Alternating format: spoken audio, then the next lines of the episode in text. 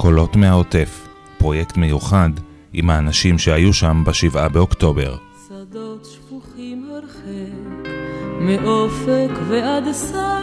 שלום לכל מי שמאזין ומאזינה לסיפור אחד.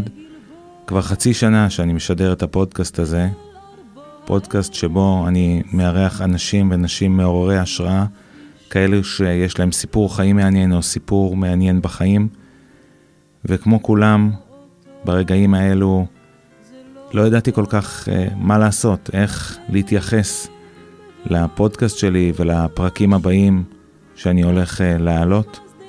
והדבר הכי טוב שמצאתי הוא לתת קול לתושבי העוטף, עוטף עזה, שהם כבר מבקשים שנקרא לו עוטף ישראל. אז בפרויקט הזה אני הולך להשמיע את קולם, אנשים שיספרו על מה שעבר עליהם, על ההתיישבות שלהם לאורך השנים, על מה שחוו ועל מה שהם חווים עכשיו. נקווה לימים אה, שקטים במהרה. האזנה טובה. את גליה זהבי מקיבוץ ניר עוז הכרתי בפעם הראשונה במחנה של תנועת השומר הצעיר כשהיינו בני 13.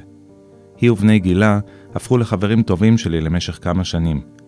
אני זוכר שהיא סיפרה שרכיבה על סוסים זו אהבת חייה, ושהם גרים בנגב המערבי ומאוד התגאו בכך. השבוע, 35 שנה מאוחר יותר, נפגשתי איתה שוב.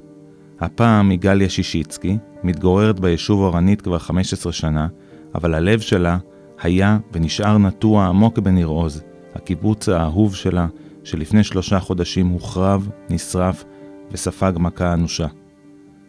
בריאיון עם ניחוחות נוסטלגיים והרבה כאב, היא מתארת את התחושות בשבת הארורה, את הדאגה לחברי קהילת הקיבוץ, את העצב הכבד על כל מי שכבר לא איתנו, וביניהם אביב אצילי, זכרו לברכה, שנהרג בקרב על הגנת ניר עוז, והיה אחיה למחצה, ועל התקווה שהחטופים ישובו במהרה. בהפסקת האש היא מצאה זמן לבקר בקיבוץ. היא מספרת שהיא הגיעה לאורווה ריקה, וזה היה קשוח מאוד, כי האורווה תמיד הייתה המפלט שלה.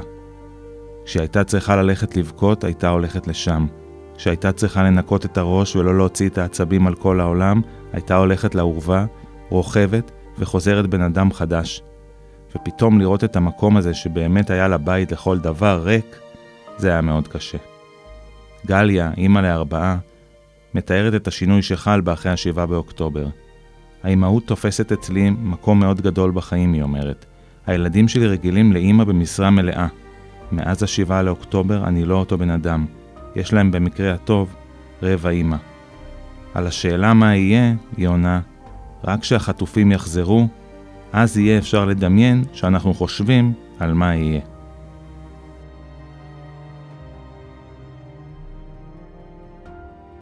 היי גליה. אהלן. ברוכה הבאה לפודקאסט, תודה שאת uh, מסכימה לשתף. בשמחה. נגיד שאנחנו נמצאים בבית שלך באורנית, וכמה זמן אתם פה? אנחנו פה כבר 15 שנה. אבל נגיד שאת, uh, איך אפשר לקרוא לזה? בת ניר עוז, בת קיבוץ ניר עוז, נולד שם. בת כמה את היום? מותר להסגיר את הגיל? מכיוון שזה גם הגיל שלך. אוקיי. אז אני uh, בת 48, קצת. וכן, נולדתי וגדלתי בניר עוז, עד uh, אחרי הצבא, פלוס קצת. אז בואי נדבר רגע על החיים הקודמים, מה שנקרא, שלפני השבעה באוקטובר. ספרי קצת על הקיבוץ של פעם, על ניר עוז, uh, שהוא קיבוץ uh, בעוטף ומאוד קרוב לעזה. אני לא יודע כמה אנשים היו מיודעים ומודעים לזה עד השבעה באוקטובר. מה אתם הרגשתם בתור ילדים עם הקרבה הזאתי? אז כשאנחנו היינו ילדים זה בכלל היה אחרת.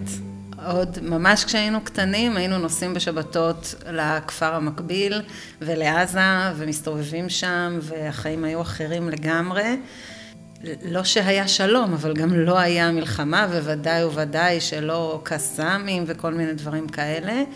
אמ, אני, אני מעולם לא חוויתי את זה בתור תושבת, כאילו אף פעם לא הייתי תושבת העוטף, הייתי תושבת הנגב המערבי, ככה, ככה הסברנו איפה אנחנו גרים, אף אחד לא ידע איפה אנחנו, כאילו אף אחד לא הכיר בכלל את החבל ארץ הזו, אז הנגב המערבי זה היה משהו שהצליחו להבין אנשים לא מהאזור.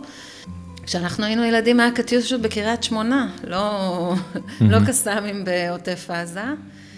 אז הילדות שלנו הייתה מהממת, היה קיבוץ פסטורלי, רגוע, שקט, שדות אינסופיים שלא נגמרים.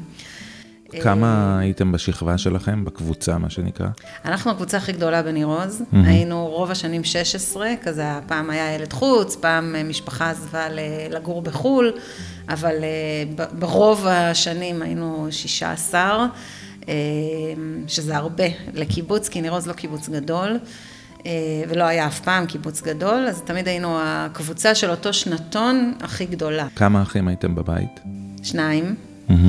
אז הכי גדול ממני בארבע שנים. אז הקבוצה זה היה אחים, כמו אחים, עד היום, דרך אגב. וזהו, הייתה לנו, אנחנו עוד מימי הלינה המשותפת, גדלנו בבית ילדים, ישנו בבית ילדים, למדנו בבית ילדים, זה עוד לפני בכלל שהיה בית ספר יסודי אזורי, רק התיכון היה אזורי, זה היה תיכון וחטיבה ביחד, מכיתה ז' עד י"ב. והיה את המוסד החינוכי לקיבוצי השומר הצעיר, שניר עוז הוא ביניהם. אז מכיתה ח' עד י"ב גם היינו במוסד, זאת אומרת שישנו עם בני השכבה מקיבוצי השומר הצעיר באזור. כן, בתנאי פנימייה. בתנאי פנימייה, והיינו קמים, היינו מתחילים ללמוד בשבע ורבע בבוקר, לכל מי שזה נשמע הזיה בימינו אנו, שאני לא צריכה לגרד את הילדים שלי מהמיטה בשעה הזאתי. והיינו פשוט, היינו ישנים במוסד ויורדים ברגל לכיתות. כן. הייתה לך אהבה עדיין, אני מניח, גדולה לסוסים, נכון? מכיתה ה' בערך, סוסים זה אהבת חיי.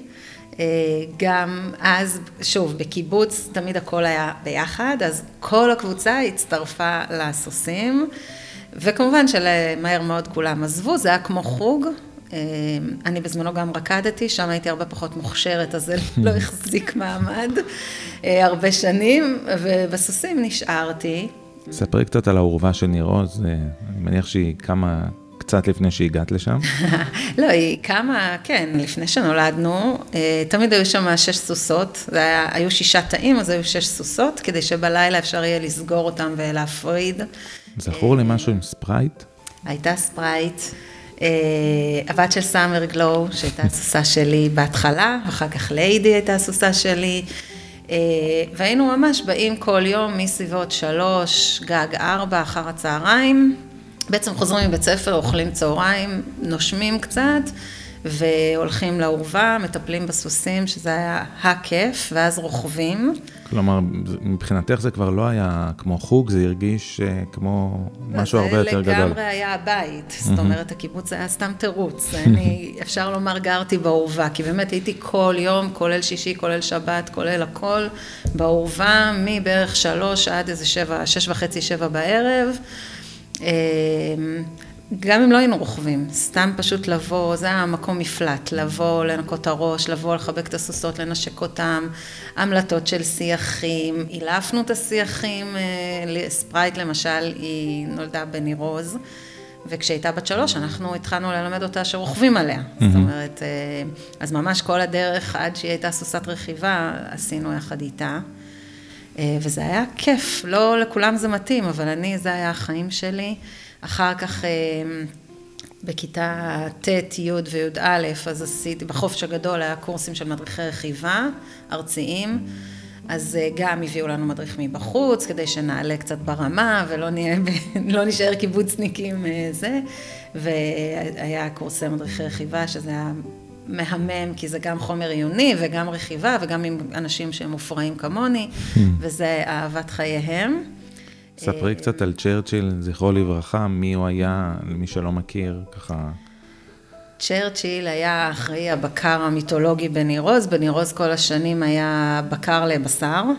היו לנו מלא מלא מלא מלא שטחים של פרות, שצ'רצ'יל היה מפטם אותם היטב.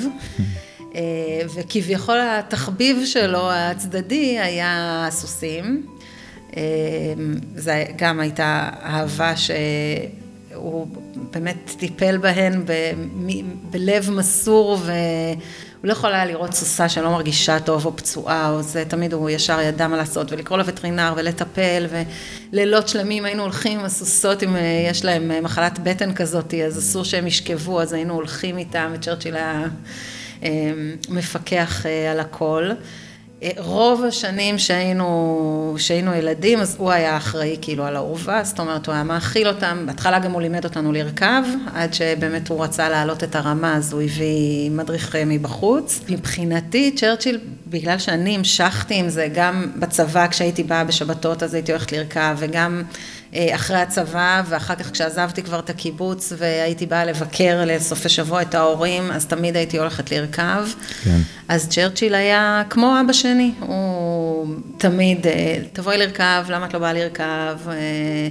רצה רק שכאילו נבוא ונוציא את הסוסות, ומבחינתו זה היה ה baby שלו. אז הוא ממש היה כמו אבא שני, לגמרי. ואחרי הצבא בעצם... מתי החלטת שאת עוזבת את ניר עוז? אז לא ממש היינו עוזבים, היה, היינו יוצאים למסלול צעירים, היו קוראים כן. לזה. אמ, אז אני בהתחלה, אחרי שהשתחררתי, עבדתי קצת בניר לאט, במפעל, אה, ואז החלטתי שאני יוצאת לעיר הגדולה, ו... ובאמת יצאתי, הייתי קצת בתל אביב, רמת גן, כזה, עבדתי אה, מחוץ לקיבוץ. ואז אה, רציתי ללמוד, פתאום אה, נפתחה איזושהי אופציה ללמוד אה, קורס של רכיבה טיפולית, שכמובן אהבת חיי, אז mm-hmm. מאוד עניין אותי. אז במקום לטוס לטיול הגדול בחו"ל שהייתי אמורה לטוס אליו, הלכתי ללמוד שנה בווינגייט עם חברים מפעם רכיבה טיפולית, ואז כבר נשארתי, ובסוף לא נסעתי לטיול הגדול, אלא נשארתי ופשוט כבר לא חזרתי לקיבוץ. זאת אומרת, mm-hmm. אני חושבת שמתישהו כן נדרשתי להודיע שאני עוזבת, אבל אה, מכיוון שהקיבוץ תמיד נשאר בווריד ובדם, אז אה, אף פעם לא הרגיש שעזבתי את הקיבוץ, פשוט לא גרתי שם.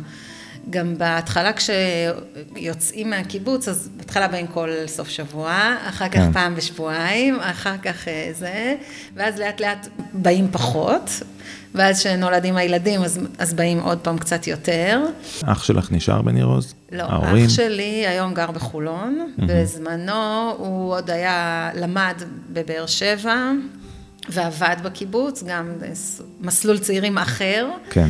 אה, אז הוא עזב עוד אחריי, אבל גם, גם הוא כאילו יצא ללימודים, ואחר כך אה, באיזה שלב מצא עבודה מחוץ לקיבוץ, וכאילו מתי שהוא עזב, אבל הוא עוד גר בקיבוץ אחריי. Mm-hmm. היה שלב שהוא גר, הם, הוא ואשתו היום, יעל, שהם עוד היו זוג, אז הם גרו בבית שאנחנו גדלנו בו. אז זה היה מין סגירת מעגל כן. משפחתית כזאת. וההורים? אבא עדיין בקיבוץ. Mm-hmm. אה, יש לו בת זוג ממגן, אבל אה, בגדול הוא עדיין אה, בקיבוץ, או היה בקיבוץ. ואימא שלי עזבה לפני כבר די הרבה שנים, היא גרה במושב לא רחוק. אז היא גם עוטף עזה, אבל, אבל קצת, אבל לא בקיבוץ זה. וגם, אימא שלי גם תמיד, למרות שהיא בת קיבוץ בעצמה, היא גדלה בכפר מנחם, תמיד המקום היחידי שהיא קראה לו באמת בית זה היה ניר עוז. כי ניר עוז היה איזשהו מין אה, קסם כזה. ואני גם תמיד כשהייתי נוסעת, אה, זה תמיד הייתי אומרת שאני נוסעת הביתה. שזה, למרות שלא גרתי שם כבר 30 שנה, עדיין כן. כשהייתי נוסעת לניר עוז הייתי נוסעת הביתה. ובמהלך השנים, אה, את יודעת, שהתחילו מה שקוראים טפטופים וקסאמים, והמצב ככה, בוא נגיד ככה, לא היה כמו שהיה כשאת הייתי ילדה. אמ, איך היה לבוא לניר עוז, עדיין היה חשש, היה... את לא חו... כמו שאמרת, את לא חווית אה, אה, שהייה בממ"דים ועל, על בסיס יומי או קבוע. אז כן, מכיוון שלא חווינו את זה, אז, וגם אה, גם אבא שלי, שתמיד היה בעניינים אם אה, יש מתיחות, אין מתיחות, וגם בעלי שמגיע מתחום כיבוי אש, כבאות והצלה, אז הם תמיד היו הממונים על להגיד אה, אם בטוח לבוא או לא בטוח לבוא, זאת אומרת, אם היה איזשהו סיכוי שמתחילה איזושהי מתיחות, אז פשוט לא היינו באים. Mm-hmm. אבא אומר, אני לא מסכים, אל תגיעו. אה, אז היה, הייתה רק פעם אחת בפורים, שבאנו והיה פורים קיבוץ, אה, פורים ילדים, בשבת בבוקר עם כל המתקנים וכל הכיף של הפורימון של הילדים. אה, ואז התחילו, תוך כדי שכבר ראינו, התחילו להגיד שהולך להיות וזה וזה, ופשוט כמו שאנחנו התקפלנו ונסענו, אה, אז בעצם לשמחתנו מאוד מאוד גדולה, לא קרה אף פעם שנכנסנו לממ"ד בקיבוץ. Mm-hmm. שלא לדבר על זה שבהתחלה לא היו ממ"דים, כן? זה כן. ב-15 שנה האחרונות, אבל כשהתחילו כל הטפטופי סיוט האלה בכלל לא היו ממ"דים. הסיוט בדבר הזה היה שההורים ככל שהם אה, מתבגרים אז הם פחות רוצים לצאת מהבית שלהם. כן. אז אם בראשון ראשון בהתחלה עוד הם היו מסכימים לבוא אלינו אה, כשהיה, כשהייתה מתחילה מתיחות אז uh, מהר מאוד זה לא... אבא שלי בכלל, אבא שלי הוא מתנדב במד"א, הוא נהג אמבולנס, אז שום סיכוי בעולם להוציא אותו משם. ועם השנים גם אמא שלי הפסיקה לבוא, זאת אומרת, הם היו אומרים, בבית שלנו הכי בטוח, יותר טוב מלהתחיל להסתובב בכבישים, יותר טוב מזה, אנחנו רגילים, אנחנו נכנסים לממ"ד, הכל בסדר, ישנים בממ"ד, כן. אל תדאגו. כלומר, זה, זה מייתר את השאלה שרציתי לשאול, אם הם חשבו במהלך השנים לעזוב את האזור. כנראה שלא. לא מהסיבות האלה. כן. נגיד, אימא שלי תמיד רצתה להיות יותר קרובה אלינו, mm-hmm. אבל אה, לא, מה, לא בגלל הקסאמים, וגם חברים, יש לי מלא מלא מלא חברים, החברים הכי טובים שלי שגרים במושבים מסביב, mm-hmm. או בניר עוז, והם תמיד היו אומרים, זה סבב, זה כאילו ייגמר, זאת אומרת, כן. רוב החיים הם טובים וכיפים. ו, ו, ולא מרגישים. רק, בסדר, אז יש סבב, זה מקסימום יוצאים באמת אה, אלינו, או למשפחה, או לאיפשהו, וחוזרים. אז אה, אנחנו לא חווינו את זה, למזלי. בואי תקחי אותי לשבעה באוקטובר, או את יודעת מה, לשישה באוקטובר, יום שישי. מה, איפה את נמצאת, שמחת תורה ו- וכל uh, סוכות שני, מה שנקרא, איפה זה תופס אותך ואת יום שבת בבוקר? אז השישי באוקטובר זה יום הולדת שלי, ובדרך כלל בערב שישי, יש לי, הבן הבכור שלי הוא כבר חייל, והוא יוצא בסופי שבוע. בדרך כלל בערב שישי אנחנו עושים פה ארוחה, וארוחה משפחתית, ואו שגיסתי בא, או שאחי, או ההורים, או כל מיני כאלה. Mm-hmm. ומכיוון שאיזה שבועיים קודם חשבתי על זה, שזה יום שישי וזה יום הולדת שלי, אז כדאי שאולי במקום לבשל ולעבוד, אז אני אזמין מקום במסעדה. אז הזמנתי לנו מקומות במסעדה, ובעצם זאת הסיבה שלא נסענו לקיבוץ, כי בדרך כלל אה, בחג ראשון של סוכות אנחנו מארחים פה, אנחנו בונים סוכה בגינה, ובשמחת תורה אנחנו תמיד נוסעים לקיבוץ. וואו. קבוע. זה גם חג הקיבוץ בניר עוז. השנה חגגו את חג הקיבוץ שבוע קודם, בחג הראשון בחג סוכות. אה, אני אפילו לא יודעת למה, אבל זה פשוט קרה. ו... ולא היינו, וכל השבוע אמרנו ניסע, לא ניסע, בקיצור לא הסתדר ולא נסענו, ואז בסוף שבוע אמרנו, טוב, לא נבטל את המסעדה, כבר הזמנו, קבענו עם, אה, אצל אחי ביום שבת, עם עוד חברים מהקיבוץ, ואבא שלי היה אמורה לבוא, ואמרנו, טוב, אז ניסע בשבוע הבא. וזו הסיבה שלא היינו שם בשבת גיהנום הזאתי. אבל אבא שלך נשאר בקיבוץ? אבא שלי היה במגן אצל חברה mm. שלו, אצל אנמרי, ואימא שלי הייתה בעין הבשור. וזהו, ביום שישי הלכנו למסעדה, חזרנו, היה כיף, הלכנו לישון. רבע לשבע בבוקר ביום שבת, אורן מקבל טלפון בעלי מהעבודה. יש אה, יריות, נפילות בתחום שיפוט שלו, הוא עובד אה, במחוז מרכז, mm-hmm. אז זה היה ברחובות. אז הוא תוך שנייה התארגן, יצא. אני לא יודעת למה, אני לא חסידה גדולה של טלוויזיה וחדשות וכאלה, אני בדרך כלל אה, מתעדכנת מבעלי ואני פחות אה, זה, אבל היו, אה, היה קסאמים והיה יריות והכל, אז התחלנו לסמס להורים מה קורה. ואז פתחתי טלוויזיה, ופתאום התחיל התקפה של הודעות וואטסאפ מכל מיני, מחברים, גם ההורים, מה קורה, מה קורה. Mm-hmm. לאט לאט התחלנו להבין שזה לא סתם עוד אה, שבת בבוקר שיורים על הקיבוץ, וגם מעבר לקיבוץ, זאת אומרת, ירו גם למרכז, אה, שזה קצת יותר מזה. אה, יש לנו קבוצת וואטסאפ של אשלים, שזו הקבוצה ה-16, mm-hmm. הקבוצה בקיבוץ. דרך אגב, כמה נשארו מתוכם בקיבוץ? עכשיו, כאילו ממש אה, בסוף, אף אחד. Mm-hmm. האחרונה אה, עזבה, מיכל עזבה לפני 12 שנה למושב לא רחוק, אבל אה, זה גם קטע, שמהקבוצה שלנו ממש אף אחד לא נשאר לגור בניר עוז. היו שלושה שגרו עד לפני כמה שנים, ומיכל האחרונה עברה לפני 12 שנה. אוקיי, אבל ההורים מת... של כולנו, כמעט של כולנו שם. ואז מתחילה התכתבות בקבוצה שלכם? לא התחילה התכתבות, אני כתבתי, מה קורה חבר'ה, כולם בסדר, ואז אה, שלומית, אחת הבנות הקבוצה, כותבת לי בפרטי, גליה, אל, אה, אל תכתבי כלום בקבוצה, אה, אל, אל תפתחו את הקבוצה עכשיו לדיונים. אני אומרת לה, שולה, מה קרה? כאילו, מה זה? ואז היא התקשרה וסיפרה לי על אימא של שחר, שכנראה, אז עוד לא ידענו, זה עוד היה לא יודעת, רבע לשמונה בבוקר. Mm-hmm. עוד לא ממש הבנו מה קורה, אה, אבל היא אמרה לי שאחות של שחר התקשרה לאחות שלה, ואמרה לה שראו בפייסבוק של ברכה שיש מחבלים והם הורגים אותה, וזה משהו שנשמע כמו סרט mm-hmm. לא הגיוני. אמרתי לה, וואי, אני לא ידעתי, אני לא זה, עכשיו אי אפשר לכתוב לשחר, אי אפשר...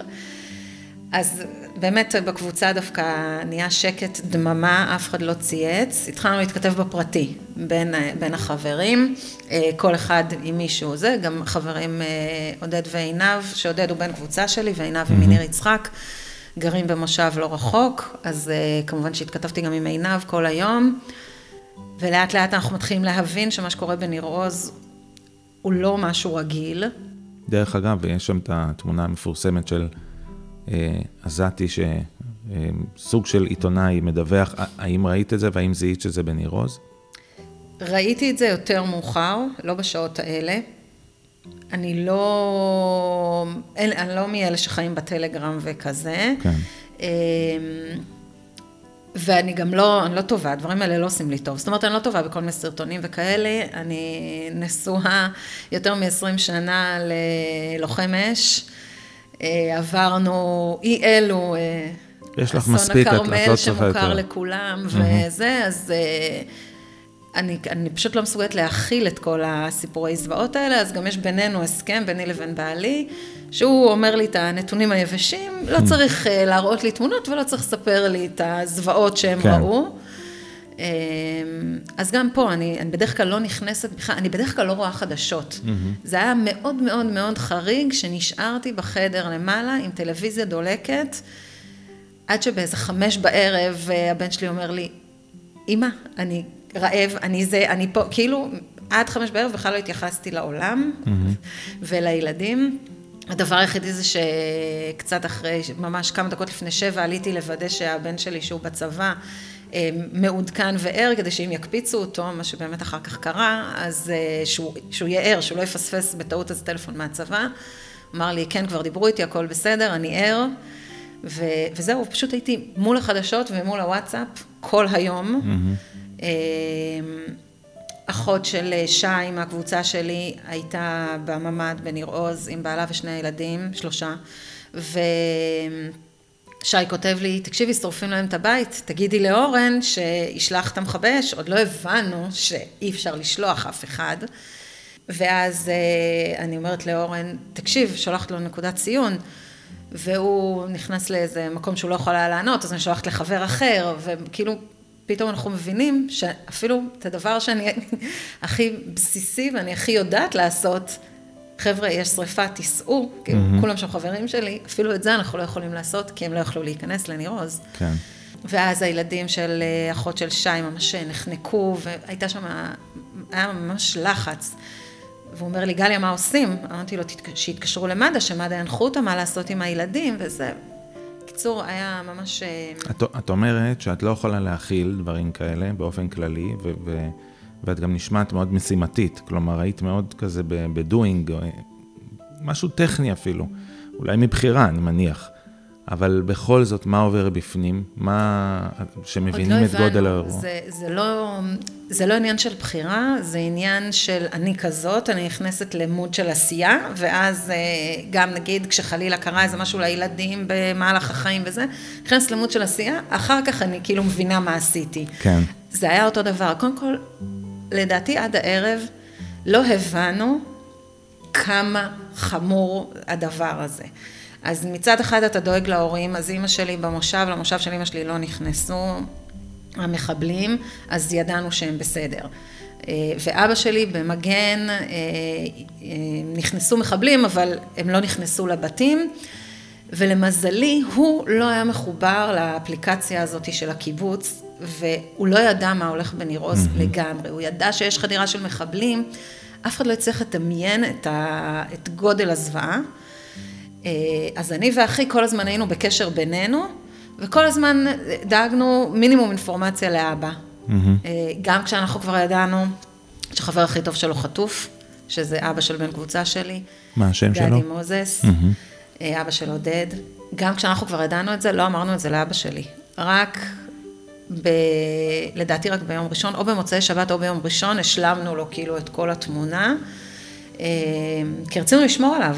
אה, זה אירוע מאוד מאוד אה, קשוח. אנחנו מכירים את כולם, הילדים שלי מכירים שלושת רבעי מהאנשים או שנרצחו או שנחטפו, כי זה היה הבית שלהם, הבן הגדול שלי כבר בן 20, הוא מגיל אפס, מגיע לקיבוץ כל שבועיים, כל חודש, כל חודשיים, mm-hmm. הוא מכיר את האנשים, זה האנשים שהם החברים הכי טובים של ההורים שלי, שלנו. אה, צריך להגיד גם, בית. כולם יודעים את זה כבר, אבל צריך להגיד ש... שלא הגיעו כוחות לקיבוץ ניר עוז. כלומר, כשכבר הגיעו, כבר לא היה מה לעשות. נכון, אה, הם הגיעו בצהריים אחרי קרוב לשתיים, וזה היה אחרי שכבר לא היו מחבלים בקיבוץ, וגם חטפו איתם המחבלים 75 אנשים מהקיבוץ. אה, חלק כבר לא היו בחיים, אבל אנחנו לא ידענו את זה. ופשוט במשך, דרך אגב, אחד הדברים שכל הזמן שאלנו כל היום, אחד את השני, זה איפה הצבא על כל הרוחות. כי איך יכול להיות שאותנו תמיד גידלו על זה שהכיתת כוננות צריכה להחזיק מעמד 20 דקות, חצי שעה, צריכה לשמור על הקיבוץ, זה התפקיד שלה. עד שהצבא מגיע. עד שהצבא מגיע, והצבא קרוב. העניין הוא שכשאנחנו כל השנים, אה, כשכבר לא גדל, לא גרתי בקיבוץ, כשהיינו באים ויוצאים נגיד או לרכב עם הסוסות בשבתות בבוקר, mm-hmm. או סתם לטייל עם הילדים בשדות, אז אחרי כמה דקות היה מופיע איזה ג'יפ צבאי, שואל אותך, מה אתה עושה פה, מאיפה אתה, מה, כאילו שתי שאלות כזה, לוודא שהכל בסדר, וממשיכים הלאה. ובין נירים לניר עוז היו איזה שלושה טנקים שעומדים שם כבר כמה שנים אה, עם חיילים כמובן והכול. Mm-hmm. ובשבת הזו פשוט אף אחד לא היה שם. שזה זה היה פסיכי, וזה היה כל כך לא הגיוני. לא הצל... אני חושבת, זה הדבר שהכי לא הצלחנו להבין, איך יכול להיות שקורה מה שקורה בניר עוז והצבא לא שם. ובאמת, ניר עוז הוא היישוב היחידי, לכל היישובים מסביב, הצבא הגיע. Mm-hmm. ולניר עוז פשוט לא הגיעו. זו הייתה טעות, זה היה לא יודעת מה, אה, אבל כשהם הגיעו, כבר לא היה להם מה לעשות, חוץ מכמובן לוודא שהיישוב אה, פנוי ממחבלים, כי אף אחד לא ידע שהוא פנוי, אה, ולשחרר את האנשים מהממד, מהממ"דים, שגם זה לקח המון המון זמן. מה אבא שלך חווה בממ"ד? כלומר, בקשר שהייתם איתו, היה, הייתה לו קליטה בכלל? איזה סוג של תקשורת הייתה ביניכם? היה להם קליטה, וכל הזמן התכתבנו איתם בוואטסאפ, ומדי פעם התקשרנו.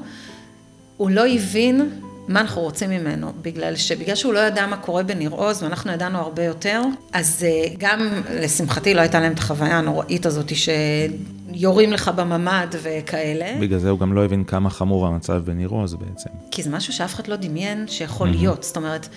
תמיד דיברנו על זה שיכולה להיות חדירה, אבל לא כזאת כמות של אה, מחבלים. והספסוף, כי בניר עוז, בהתחלה הגיעו אה, הנוח'בה, ואחר כך... אחר כך הבוזזים, הגיעו, כן. כן, מלא מלא מלא תושבים. הם גם היו בוזזים והם גם חטפו חלק כן. מהאנשים. זאת אומרת, יש כאלה ש, שנחטפו ב-10, 10 וחצי, 11, אה, ויש כאלה שבשמונה בבוקר. ובגלל שמנענו מאבא שלי אינפורמציה, אז, אה, אז לא הבין למה אנחנו כל הזמן מתקשרים ולמה אנחנו כל כך כאילו דואגים. בסך הכל יש כאילו קסאמים, צבע אדום, צבע אדום, נכון, היה המון צבע אדום. אבל לא משהו שהם לא רגילים אליו. אה, רק אה, בדיעבד הוא הבין למה כל כך דאגנו וכל הזמן שאלנו אם אין, אף אחד לא בא ואם הכל בסדר, והיו בממ"ד, סגרו את עצמם בממ"ד כי כן עברה הודעה לסגור את הממ"דים, אבל כן נגיד יצאו לשירותים, כן יצאו לשתות, אה, הביאו מים, כאלה. היה המון המון שעות. אבא שלי כן. עוד צעיר, אבא שלי עוד מעט בן 70, בן 80, mm-hmm. עוד חצי שנה. זה לא נחמד. אבל זה לא היה סיוט כמו בניר עוז. כן. בואי תחברי אותי, הקשר שלך לליאת ואביב אצילי, זכרו לברכה. אה, אימא שלי נשואה ליוסי, אבא של אביב, כבר איזה 30 שנה, מפה, מפה לשם הזמן עובר, הם חיים ביחד. אז אביב הוא כאילו אח, 30 שנה, למרות שמבחינתי אביב הוא שנה מעליי, מעלינו בקיבוץ, mm-hmm. אז אה, מבחינתי אביב הוא חבר מהקיבוץ, אחד החברים הטובים, כי אי אפשר לא לאהוב אותו. וכל השנים תמיד היינו בקשר, גם, אה, גם אחרי הצבא, וגם היינו נפגשים לעיתים באירועים אה, של המשפחה, או ארוחות שאימא שלי הייתה עושה, ואז גם הם היו באים וגם אנחנו. בשנה האחרונה, תמיד כשהוא היה רואה אותי, הוא אומר לי, את חייבת לקחת את ליאת לרכב. היא מפחדת, אבל את חייבת לקחת את ליאת לרכב. וכל הזמן אמרתי לו, ניקח אותה, ניקח אותה. ואז אה, איזה שבת שיצאתי לרכב עם רינת, החברה שרוכבת איתי, פגשנו אותם בשדות ליד הרימונים. ואז הוא עוד פעם אמר לנו, אמרתי לו, טוב, אנחנו חייבות, חייבות, חייבות, זה לא קרה, אבל אה, אמרתי לליאת, אחרי שהיא חזרה מהשבי, שהטיול סוסים עליי, אנחנו נקיים אותו, מקווה שבקרוב. אה, וזהו, אז אביב וליאת הם אה, כמו משפחה. ומתי את מבינה שבעצם בכל התרחשות האירועים הם, הם מעורבים, מה שנקרא? ידעת שאביב בכיתת הכוננות? ידעתי, וגם ידעתי שהם מעורבים, כי זה היה ברור שהם שם. אה, לא רציתי להציק לליאת, mm-hmm. לאביב בכלל לא חשבתי כמובן, כי היה ברור שהוא עסוק. כן. אה, ולא רציתי להציק לליאת, אז כל הזמן התעדכנתי דרך אחת מהבנות קבוצה ש... שידעה, כאילו הייתה בקשר איתה, אז, אז אמרתי, במקום שכל שנייה מישהו אחר יציק לה, אז אם היא יודעת שהיא בסדר, ובאמת אה, היא עדכנה אותי ש... ש... שליאת בסדר והיא בממ"ד. ואז באיזשהו שלב כתבתי לה הודעה, כזה מה קורה בקטנה, והיא כבר לא ענתה, אז בדיעבד אני יודעת שזה היה כבר אחרי עשר וחצי אחרי שהיא נחטפה. בצהריים ידעתי שאין איתה קשר, כאילו מהחברים, וגם אימא שלי אה, אמרה שהם לא עונים, לא היא ולא אביו. אבל בתכלס, רק בערב, כשאספו את כל מי שנשאר בקיבוץ לבתי ילדים, אז ככה יותר הבנו מי לא נמצא והבנו ששניהם לא נמצאים. אמ, לגבי כיתת הכוננות היה חשש מאוד מאוד גדול כל הזמן, שגם בסוף התברר כנכון. כן. שידענו שהם נלחמו, ידענו, אה, אביו שלח הודעה למשפחה המצומצמת, כאילו לליאת ולילדים, אה, הקלטה ב-8 ו-20, 8.25, משהו כזה, שיש פה כמה מחבלים אנחנו נלחמים בהם, נהרוג אותם, אבל תשארו בממ"דים, אל תצאו, יהיה בסדר, משהו. כזה. אה, אז ידענו שהוא נלחם, ידענו שהוא, הוא וכל החברים שם חזק בעניינים, וכמובן שכשהם לא הגיעו בסוף היום, אז היה ברור שמשהו שם לא, לא טוב קורה. אני רוצה לשאול על כמה ימים אחרי השבעה באוקטובר, ש, שלכלל המדינה בעצם מתברר גודל האירוע, ואת בעצם, הקיבוץ שגדלת בו, והיית בו עד גיל 20 ומשהו, ואת בעצם מכירה 95% מהאנשים, או את כולם, ואת יודעת על אה, חטופים, ואת יודעת על אה, נעדרים, ואת יודעת על נרצחים. דיברנו על אה, להכיל אירוע, איך, איך את מכילה את זה? מה, מה, מה, מה ו, וגם אין, זה גם, אין את הקיבוץ עצמו, הוא שרוף. כלומר, גם אותם, את מי שנשאר פינו לאילת. איך את מחלקת את ה... האם, האם הגעת לאילת? מה, מה היו התחושות? איך את... אני סתם, אני מדמיין את זה פשוט, ומה עושים? מה, לאן? וזה בני משפחה, כמו שאת אומרת, זה... איך אפשר? קודם כל, אי אפשר, אי אפשר היה, אי אפשר היה להכיל את זה. זה פשוט, כאילו איפה שאתה אתה שומע את ההודעה והיא לא מחלחלת. כי אם זה יחלחל אתה תתפרק. עכשיו, אי אפשר להתפרק.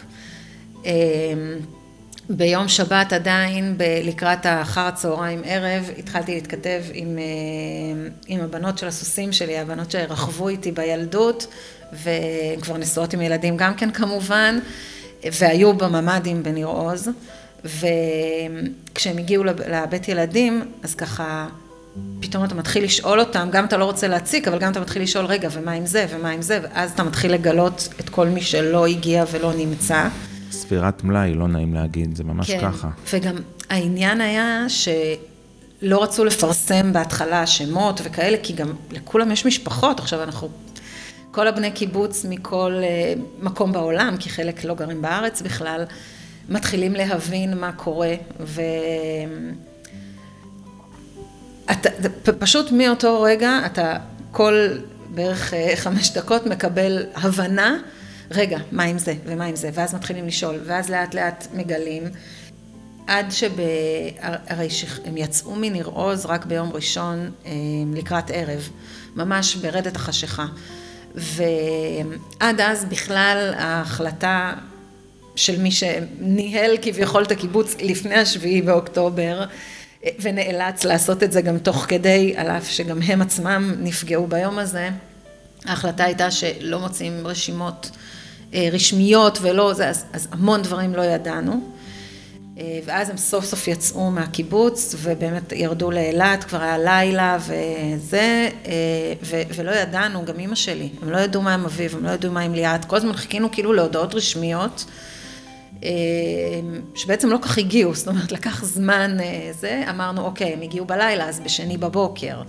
אבא שלי יצא ממגן גם כן בסמוך לאוטובוס של ניר עוז, בהתחלה הם תכננו לנסוע עם הקיבוץ לאילת, בסוף הם נסעו לבן של אנמרי בהתחלה ורק אחרי שבוע הם הצטרפו לקהילה באילת.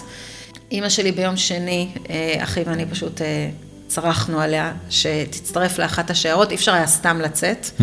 היה צריך להצטרף לשיירה של הצבא. אה, אז ביום שני הם אה, הצטרפו לשיירה בצהריים והגיעו אלינו לפה לאורנית באיזה ארבע אחרי צהריים, מאז ועד עכשיו הם פה. הם לא כך רוצים לחזור, הם, לא, הם החליטו יותר נכון שהם לא חוזרים לעין הבשור, mm-hmm. כי אין ניר עוז ו, ואין אביב וליאת, אנחנו בינתיים ניר עוז בקריית גת, אז אין כל כך מה לחפש שמה, ואנחנו אבל פה. אבל איך, איך חווית אותם עם ה... עם בהתחלה חוסר ידיעה, ו... והם מחכים שתהיה איזושהי עסקת חטופים כדי שליעד תחזור, ואחר כך ההודעה המרה על אביו. איך, אה, בכל זה את צריכה גם, נראה לי, גם לאסוף אותם קצת, לטפל בהם או משהו כזה. היה המון לטפל בהם, במיוחד בהתחלה. גם הם פליטים, הם לא בבית שלהם, וגם אימא שלי לא דמיינה שזה יהיה כזה ארוך, mm-hmm. אז היא פשוט לקחה כמה דברים. Mm-hmm. כאילו, אף אחד לא ממש חשב, בוא נגיד שלפחות אנחנו מודים על זה שהבית שלהם עומד אה, ולא שרוף. הבית של אבא שלי בניר עוז אה, נשרף אה, ברובו. לא נשאר שם שום דבר חוץ מאיזו שידה אחת שהיא מאוד חשובה, כי היא ירושה מסבתא שלי, זיכרונה לברכה, שאפשר היה להציל, וכמה תמונות שהצלנו משם.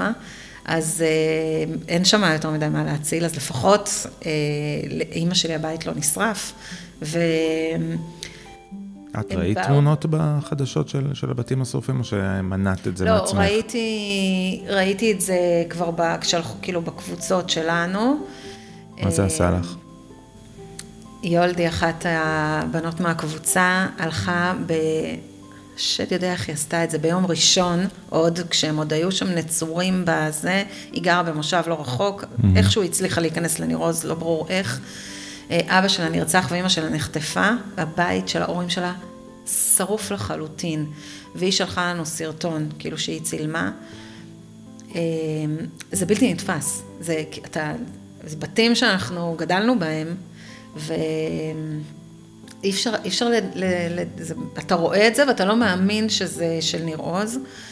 אה, ראיתי שני סרטונים, עוד ביום שבת, אחד, אה, הסרטון של החטיפה, שבאמת אה, לוקחים אה, חלק מהחבר של הקיבוץ, שבאמת את רובם זיהיתי ברגע, ורואים אותם יוצאים לשדות, והולכים באין מפריע בשדות. והסרטון השני שראיתי זה סרטון שלקחו את הסוסים, גם את הסוסות מהאורווה לקחו. אז גם ראיתי את הסרטון הזה, וזה היה שני הסרטונים היחידים שראיתי. אה, מאז ועד סרטוני החטופים שהם שולחים, אה, כן. אה, חלאות החמאס והג'יהאד ששולחים לנו כל מיני סרטוני חיים, אבל כל שאר הסרטונים שבדרך לא ראיתי, כן ראיתי תמונות של הקיבוץ, גם הייתי בקיבוץ אחרי, בהפסקת אש הראשונה. איך זה היה? נסעתי לבקר. אה, זה היה קשוח. למרות שבאמת כבר ראיתי כביכול את התמונות וסרטונים, ולפני זה אחי היה ובעלי היה, וכאילו... עשית הכנה, אבל זה, זה אף פעם לא, אתה לא נכנס מספיק. לבית שוואי, ישנת בו כל כך הרבה פעמים, ואף אחד לא דמיין שזה יכול להיות ככה. אני הולכת ברחובות, ובעצם כל חלקת אלוהים טובה, ירוקה וכיפית, אה, היא או שרופה או בלתי נתפסת, אה, ואפילו בחלק מהבתים, אני לא יודעת עם מי היה גר, זאת אומרת, כי זה זז כל הזמן. כן. ו... וזהו, ואז הגעתי לאורווה, והאורווה ריקה מסוסים. זה היה קשוח מאוד מאוד מאוד, כי האורווה תמיד הייתה מפלט שלי. כש... כשהייתי צריכה ללכת לבכות, אז הייתי הולכת לאורווה. כשהייתי צריכה לנקות את הראש, אז... אה, ולא להוציא את העצבים על כל העולם, אז הייתי הולכת לאורווה, הולכת לרכב, וחוזרת בן אדם חדש. אז פתאום לראות את המקום הזה, שבאמת היה בית לכל דבר, אה, ריק, אה, זה היה מאוד קשה. גם הידיעה שצ'רצ'יל נרצח ממש ממש ליד. בעצם כשהוא הלך להאכיל את הסוסות ולדאוג להן, כמו שהוא עשה כל החיים. זה היה עוד פעם ללכת לשם, לבכות, אבל לא לחזור בן אדם חדש כנראה. ממש לא, ממש לא. באיזשהו שלב, לא הסתובבתי בכל הקיבוץ, נגיד אפילו על חדר אוכל לא נכנסתי, זה, באיזשהו שלב זה היה כבר too much, ופשוט יצאתי, נסעתי משם. ובעצם כל יום בחודש הראשון בערך היינו או בהלוויה, או התקבלה עוד בשורה. וגם התחלנו מין לחיות את הדבר הזה, קודם כל של ההבנה של הרשימות. מי חטוף, מי נרצח, מי נעדר. להבין שגם אביב אליאת, אה, בהתחלה לא ידענו, ידענו שאביב, הנחנו שאביב פצוע, לא ידענו בעצם כלום. עכשיו בימים הראשונים, מכיוון שאימא ויוסי היו פה, אז אה, כל הזמן חיכיתי שתבוא המשלחת וואו. של הצבא. כל החיים מספרים לנו על המשלחת הזאת, שהם באים ורואים אותם ודופקים בדלת, ואנחנו אה, דור לבנון, אז, אה, אז כל הזמן כאילו חיכיתי שהם ירדו, יש פה מדרגות, שהם ירדו פה במדרגות. ממש כל הארבעה, חמישה ימים הראשונים, ידעתי שזה מה שהולך להיות. ואז זה לא קרה. ואז איפשהו נכנסת תקווה. אתה אומר, וואלכ, אז אולי אם לא מצאו, ולא מצאו גופה, ולא מצאו ראיות, ולא מצאו זה, אז אולי הוא כן נחטף, פצוע, אבל חי. Mm-hmm. זאת אומרת, יש... אה, יש איזושהי תקווה כזאת ככה שמחלחלת, ואחר כך... אה, בין לבין את גם מגיעה לאילת, נכון? הגעתי לאילת, כמובן, אחרי איזה שבועיים טסתי לאבא, הייתי חייבת uh, לבוא קצת uh, לראות את אבא ואן-מארי ולהיות איתם, וגם לראות את uh, שאר חברי הקיבוץ. ספרי רגע על, ה, על הכניסה למלון, שזה הדבר הכי רחוק מ... הכי רחוק מבית. מבית. אני הגעתי למלון יחסית בזמן טוב, זה לא היה שבועיים, אני חושבת שזה היה אולי שלושה שבועות אחרי. כביכול החבר'ה אומרים שכבר המצב עוד היה טוב, mm-hmm. אבל בהתחלה הייתה אווירה נורא נורא קשה. וגם כשאני הגעתי, מצד אחד נורא משמח לראות את מי שכן רואים, והחברים, וזה ההורים של החברים שלי, ובעצם כל האנשים שגידלו אותי, המטפלות, כולם, אה, אבל זה לא אותם אנשים. Mm-hmm. ויושבים בלובי, וזה מין אווירה קשה כזאתי. ואנשים מאוד... אה, מצד אחד משתפים ומספרים, מצד שני מאוד סגורים ובטראומה, מן הסתם. והילדים מסתובבים ובלובי, וכאילו מין, זה ממש לא הקיבוץ. Mm-hmm. אז זה היה, היה קשה, הייתי שם פעמיים, אחר, אחר כך גם באתי שוב כמובן. וזה זה, זה לא היה, זה לא, זה לא היה לבוא לקיבוץ, בטח לא לבוא הביתה. כן. אה, להבדיל, דרך אגב, שבשבוע, בשבת האחרונה וביום אה, שני אה, השבוע, הייתי בקריית גת, בכרמי עוז, מה שאנחנו קוראים המשכנו החדש של הקיבוץ. אז שם, למרות המגדלים האלה והמעליות, וזה שזה mm-hmm. הזיה פסיכית לקיבוצניקים, יש לומר שגם אני גרה בבית קרקע. כן. אז שם כן טיפה יש הרגשה של בית, לא הקיבוץ, אבל זה בית, ואתה פוגש פתאום את כל האנשים, אז זה קצת מרגיש כמו כשנכנסים לחדר אוכל ופוגשים את כולם. כן.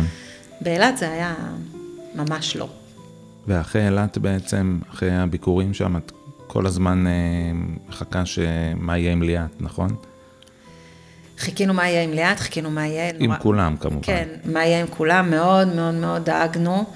ואז כשנורית ויוחקה השתחררו ראשונות, mm-hmm. אז גם התחלנו לקבל ככה דרישות שלום, כי בהתחלה לא ידענו, בסדר, ידענו שלקחו, אבל לא ידענו אה, מי חי, מי לא חי, מי פצוע, מי לא פצוע. היה כל מיני אה, סימנים בבתים, שהיינו בטוחים שאנשים פצועים ואחר כך גילינו שהם לא, mm-hmm. או שהם כן. שתפי על היום שאת מבינה שהיא בין המוחזרות, מה שנקרא. ליאת אה, השתחררה ביום הלפני האחרון, והאמת שכל הזמן, לאורך כל הדיבורים על העסקה, אז דיברו על המבוגרות ועל הילדים, mm-hmm. וחזרו אה, נשים שהיו יקרות מאוד מאוד מאוד לליבי אה, לפני, אז זה כל פעם ככה הייתה התרגשות מאוד גדולה, מי ברשימה, מי לא ברשימה. כל הזמן אמרתי לאימא שלי, אל תצפי, כי כאילו ליאת לא עונה על שום אה, קטגוריה בשום צורה, ואז החליטו שמאריכים בעוד שתי פעימות, ואז בבוקר ככה קיבלנו את הרשימה, עוד לפני שקיבלנו את ההודעות הרשמיות. אה, ואמרו, וראינו שליאת אמורה להיות ברשימה. אני מודה שאני עדיין לא האמנתי. אחר כך הקצין קישור התקשר לאימא שלי להודיע שליאת אמורה להשתחרר. אה, הייתה התרגשות, אני מניח. זה היה יום פסיכי. זה היה יום פסיכי. Uh, מהבוקר ככה, גם לא אמרנו, כי אתה שומר את זה בסוד, גם הצבא מבקש לא להגיד, כן. אז למרות שרצות רשימות בכל הארץ, אתה, אתה לא זה שתגיד. וגם ליוסי, אמרנו נגיד, לא נגיד, ואם זה לא יקרה, כן יקרה. בצהריים כמובן שאי אפשר היה להסתיר את זה ממנו, זה בסוף קלתו. איפה היו שלושת הילדים שלהם? בכל התקופה הזאת? הם היו בעיקרון רוב הזמן באילת. אה, עופרי באיזשהו שלב התחיל לנסוע לניר עוז, כשהתחילו לעבוד בניר עוז, אז הוא התחיל, עופרי זה הבן הבכור שלהם, mm-hmm. אז הוא התחיל לנסוע לניר עוז, ואיה, הבת הקטנה, היא בשנת שירות. אז uh, בערבה, אז היא הייתה ככה על הקו בין השנת שירות לבין uh, ניר עוז. הם uh, באותו יום כמובן הגיעו לחכות בבית חולים, ומרפי כמו מרפי, כמובן שעד שהם השתחררו היה אמצע הלילה, ראינו את התמונה הראשונה שלה, היה כמעט 12 בלילה כבר. אה, וזה היה, וואי, זה היה פסיכי, זה היה מרגש, זה היה ממש אה, זה. לא, לא נסענו לבית חולים, זה פשוט היה נראה אה, עומס יתר עליה בעיקר, ואז ביום, זה היה ביום רביעי, ואז ביום חמישי, בבוקר, בעודנו ככה גם מקבלים את הרשימה של מי שהולך להשתחרר ביום חמישי, שאז נילי מרגלית הייתה ברשימה, שהיא הבת של צ'רצ'יל, גם היה מאוד חשוב מבחינתי. אמ, אז אה, ככה כל היום הייתה התרגשות, וכאילו חיכינו לשמוע מה עם ליאת, ויוסי דיבר איתה בטלפון, mm-hmm. ואמרנו שניסע ולא ניסע, ואז אה, אה, באיזה רבע לארבע, או של, שלוש ורבע, רבע לארבע, בדיוק אמרתי, אני אנסה לעבוד, כל התקופה הזאת בקושי עבדתי. אז התיישבתי במחשב פה בבית, ואז צלצלו באינטרקום, הלכתי לפתוח, אני רואה שזה הקצין קישור שכבר היה בן בית פה, אז mm-hmm. פתחתי לו את האינטרקום וחזרתי לשבת במחשב, כי הוא תמיד פה, זאת אומרת, הוא היה בא כל יום. ואז פתאום הוא דופק בדלת. אני אומרת, מה הוא דופק בדלת? ממתי הוא דופק בדלת? צלצל באינטרקום שייכנס, כאילו, באמת הוא פה כל יום. כן. אז לא קמתי. ואז, אה, ואימא שלי ויוסי היו עסוקים עם אה, אורחת אחרת שהייתה. אה, ואז הוא עוד פעם דופק בדלת. אז אני קמה, אני באה לפתוח לו את הדלת ולהגיד לו, בחייאת ערן, מה אתה דופק בדלת? מה נסגר איתך? ממתי אתה דופק בדלת? הוא עבד לפי הפרוטוקול של דפיקה בדלת. הוא גם uh, היה חייב שאני, כאילו שנפתח את הדלת, ואיך שפתחתי את הדלת אני רואה מאחוריו שלושה קצינים נוספים אליו, בחיר, mm-hmm. דרגות בכירות. ישר קלטתי, הוא קלט שקלטתי, הוא הבין, הסתובבתי. כאילו השארתי להם את הדלת פתוחה שייכנסו, הסתובבתי, ישר התחלתי לבכות, כי מיד הבנתי מה הולך להיות פה. הבת שלי הקטנה הייתה על הספה, אמרתי לה, נוגוש תעלי למעלה. בת כמה? היא בת שמונה וחצי. Mm-hmm. אימא שלי קמה, כי היא ראתה שמשהו כאילו בתגובה שלי לא מסתדר, אז היא קמה, ואז כשהיא ראתה, היא גם מיד הבינה, מזל שיוסי ישב עם הגב, mm-hmm. אז הוא לא ראה. האורחת שהייתה גם הבינה מה קורה ואמרה שלום והלכה. אה, וזהו, ואז בעצם הקצין נפגעים, אה, יש איזה נוסח שהם צריכים להקריא, והודיעו. בישר על אביו. כן, הודיעו שבעצם מצאו ממצאים שאביו נרצח וגופתו חטופה בידי חמאס או איזשהו. נוסח כזה, זה. יוסי לקח את זה, מה זה קשה. כי התקווה הזאת של החודש ומשהו, כל פעם שהייתי פוגשת חבר'ה מהקיבוץ, אז בשיחות בינינו, כאילו זה היה ברור שאין סיכוי שהוא חי, אבל כל עוד לא הייתה את ההודעה, אם לא תהיה לנו תקווה, אין שום דרך אפשרית לחיות את הדבר הזה. נאחזים. כן. זה היה יום אה, מאוד קשה, כמובן שסימסתי לבעלי שיתייצב אה, ויגיע. אה, לא נתתי לילדים לרדת, כאילו זו גם סיטואציה בעייתית, mm-hmm. כי זה בתוך הבית שלנו. כן. והילדים שלי פה. אני לא יכולה להגיד שאביו הוא כמו דוד שלהם, אבל בסוף הוא חלק מהמשפחה. ושנייה קודם חגגנו את זה שליאת חזרה, והם היו גם בתוך כל ההתרגשות ובתוך כל האושר. ואיך אני עכשיו מספרת להם את זה? Uh, הבת הקטנה שלי אפילו לא ידעה שצ'רצ'יל נרצח. Mm-hmm. כאילו, ממש כמה שהצלחתי לחסוך ממנה, שלושה שבועות הראשונים אפילו לא ידעה שאביב וליאת חטופים. זאת אומרת, כמה שהצלחתי שהיא לא תדע, היא קטנה. אז כשאורן uh, בעלי הגיע, uh, ביחד עלינו, סיפרנו לילדים, כי אי אפשר להסתיר את זה, זה פה בתוך ברור. הבית. מתי דיברתם עם ליאת פעם ראשונה? אז, אז לפני, יוסי דיבר איתה, אמ, אני אפילו, ביום חמישי הוא דיבר איתה, אני אפילו לא זוכרת אם זה היה לפני או אחרי, שסיפרו, סיפרו במקביל, בגלל זה זה גם היה כל הטקס הזה שהוא חייב היה לדפוק בדלת וכזה, כן. זה כי סיפרו במקביל mm-hmm. לליאת ולטלמה, הגרושה של יוסי, ואז ליאת סיפרה על הילדים. אה, הם היו, בת, הם היו בבית חולים, כי השתחררה מהשבי יום קודם, פחות מיום לפני. אה, ובמקביל פה, והם דיברו בטלפון, ואחר כך ביום שישי נסענו בצהריים לפגוש אותה בבית חולים, אותה ואת הילדים, כל הנכדים של יוסי היו, אה, יש לי יוסי עוד שני בנים, אז הם כולם היו בבית חולים, ופגשנו שם את כולם. אה, איך מצאת אותה? באיזה מוד? ליאת היא כזאת מדהימה וחזקה. שזה, כשהיא ראתה את יוסי, אז כמובן שהם שניהם מיד התחילו לבכות, וזו הייתה פגישה נורא אמ, ככה קשה ו, ומרגשת, וזה, אבל כשראיתי אותה רגע לפני, היא, היא כזאת מדהימה, היא, היא הייתה גם עסוקה בדואינג, והיא גם כמובן, היא אימא, Mm-hmm. ואימא מתגייסת תמיד, לא משנה בני כמה הילדים שלך, אימא תמיד מתגייסת בשביל הילדים, במיוחד כשזה קשור לאבא שלא נמצא יותר. אז גם לא היה המון אה, זמן, כי, כי הוא כל הזמן, כל המשפחה בעצם הייתה. אז אה, לא שיכולתי לשבת לדבר איתה ועכשיו סיפורים, מה היה וזה, ממש בכמה דקות, אני גם לא שייכת לאלה שאוהבים להציק. כן. אז אה, אחר כך, במהלך, אחרי זה היה שבעה, והיה ככה מאז גם. ספרי על טקס הלוויה, איך נקרא לו לא שגרתי. כן, אביב הוא לא בן אדם שגרתי, אז גם ההלוויה שלו, מכיוון שבמוצאי שבת, ערב קודם, יום לפני ההלוויה, היה איזשהו אירוע אה, בבורגטה, במושב שהם ישבו גם אחר כך שבעה, שחברים אה, מאוד טובים של אביב וליאת גרים שם, אה, אופיר ומיכל המהממים. Mm-hmm. אז החבר'ה בעצם מהמשלחת של השומר הצעיר של אביב וליאת, ארגנו ערב עוד לפני שליאת חזרה ולפני שהתקבלה הבשורה על אביב, הם ארגנו ערב כאילו להעלאת המודעות, ו...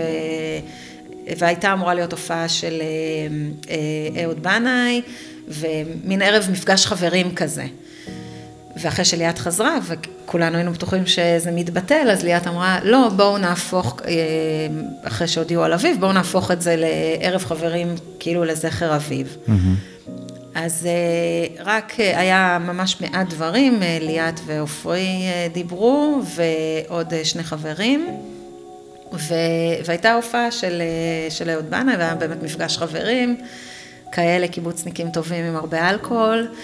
אה, קודם כל זו פעם ראשונה שנפגשנו, החברים רבתי, גם אנחנו מהקיבוץ וגם מהאזור, מהמועצה, וגם החברים שלהם מה, מכל החיים בעצם. זו הייתה פעם ראשונה שנפגשנו אחרי שהודיעו שאביו mm-hmm. באמת אה, נרצח, או טלמה לא, לא אוהבת שאני, שאומרים נרצח, אלא נהרג, מכיוון שהוא נהרג בעת שהוא נלחם על כן. הגנת ניר עוז, וזה נכון. כן.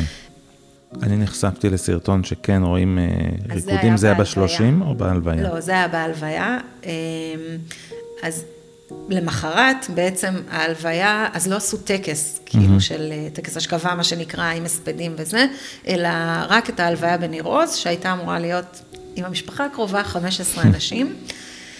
אה, אני ליוויתי את אה, אימא ויוסי לשמה, אז גם אחי וגם אני נסענו, היינו ברשימה, וניר עוזניקים טובים, אה, רשימות והצבא זה משהו אחד, אבל אה, להיפרד מאביו זה משהו אחר. ומפה לשם היו, לדעתי היינו כמעט 100 איש בבית קברות. אה, אמרנו לחבר'ה מהצבא שינשמו עמוק ויעצמו עיניים. מזל שלא קרה כלום, כי אחרת אה, באמת היה... אבל בכל הזמן שהיינו בקיבוץ אה, לא היו אזעקות. ואז אה, בהלוויה היה גם אה, ממש איזה שלושה הספדים ככה, לא, היה קצת יותר, אבל ממש ככה בקטנה. אה, ואז ליאת ביקשה ש... לשים שיר שאביו מאוד אהב. ו... והיא אמרה שכל הזמן, הם. כל הזמן אומרים את זה, וזה גם נכון, שאביו חי את החיים כאילו כל יום זה היום האחרון. Mm-hmm. הייתה לו גם איזושהי מחלה בשנים האחרונות, אז בכלל, הוא ניצל ככה את החיים אה, היטב, ו... ואז ליאת אמרה שאם אנחנו רוצים לזכור את אביו כמו שצריך לזכור את אביו, אז, אז אנחנו נתחיל את זה כבר עכשיו, והם שמו שיר והתחילו לרקוד. ואתה לא יכול לראות את ליאת ואת הילדים רוקדים, וכאילו, ולהשאיר אותם לרקוד לבד, אז כולם, או רובם, רובנו, הצטרפנו לריקודים. כן, זה הזוי, אבל בוא, אתה גדלת בקיבוץ כמוני, ואתה יודע שהלוויות בקיבוץ מעולם לא היו דומות בשום צורה להלוויות בעיר. כן. אז זהו, ואביו קבור בחלקה הצבאית של ניר עוז, שנפתחה רק לפני שנתיים וחצי, שלוש וחצי. עם בדודה שלו, כאילו בדודה שנייה. ו... והם שניהם היחידים שקבורים שם, נכון להיום, שזה גם היה ככה כואב בלב מאוד. כן. אבל הייתה הלוויה סופר מיוחדת, אחר כך הלכנו למוסך, שזה היה הבית של אביו בשנים האחרונות, הוא ניהל את המוסך של הכלים החקלאיים, והחבר'ה הכינו שם פריסה, מה שנקרא. ובאמת הייתה הדרך הכי טובה או נכונה, או איך שרוצים לקרוא לזה, כן. להיפרד מאביו.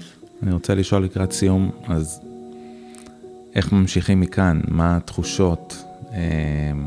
אנחנו מקליטים שהיום, היום, אם אני לא טועה, היום ה-96 לעניין הזה, אני לא יודע איך לקרוא לו, מלחמה, אירוע, כל זה אחד, הכל, כן, לא זה הכל. זה ממש לא נגמר.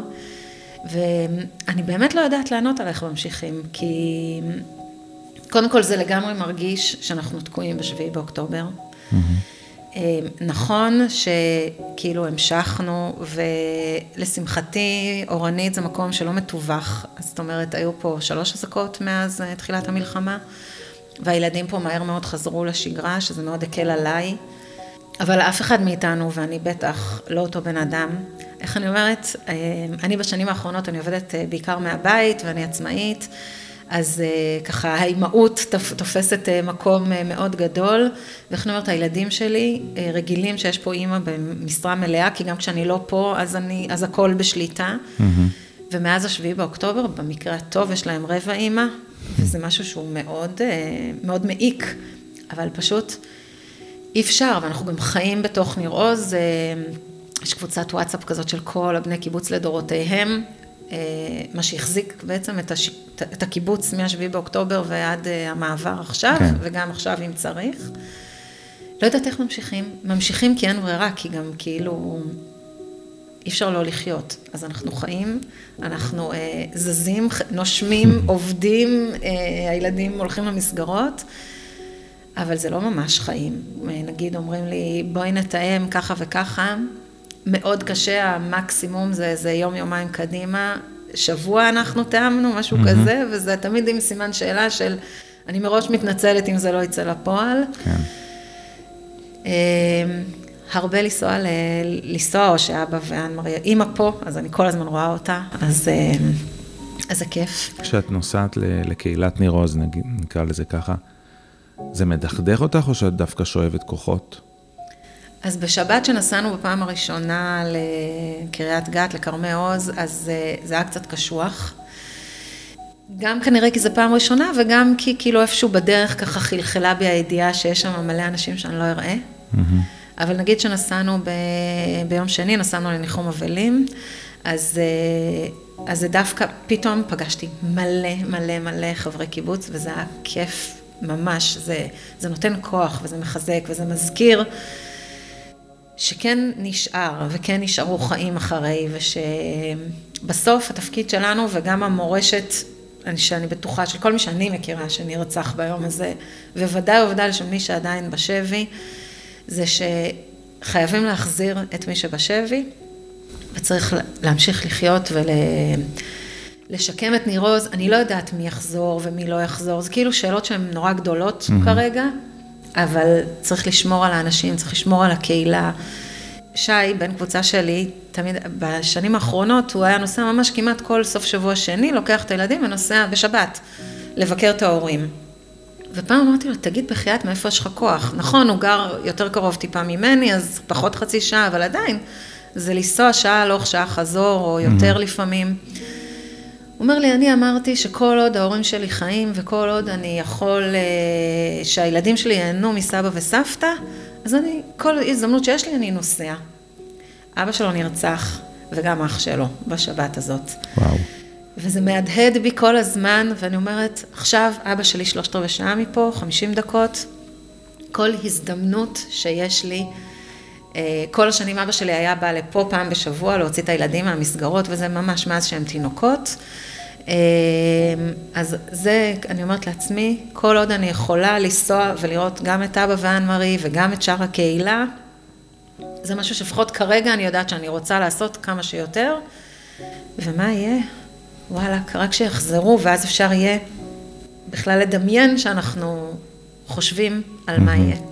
אני רוצה להצטרף, אה, לא יודע אם לקרוא לזה לאיחולים, אבל לייחל ש, שכמובן יחזרו. אה, וזה מקסים, הדרך השיבה הזאת, שעם המשפחה ועם ההורים, ולהעריך את זה, אה, והביקורים היותר תכופים, כי בסופו של דבר, משפחה היא, היא הדבר הכי חשוב. הכי חשוב. גליה שישיצקי, ובעבר זהבי, למי שמכיר, המון תודה, ואמן שיהיה טוב. אמן, תודה רבה. תודה.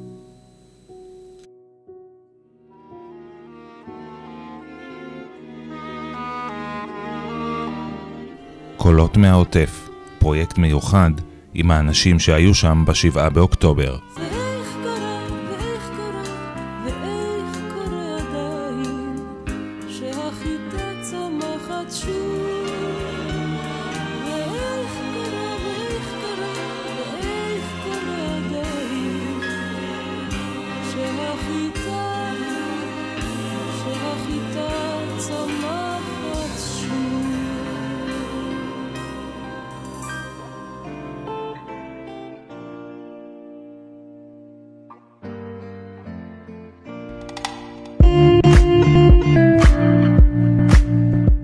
סיפור אחד.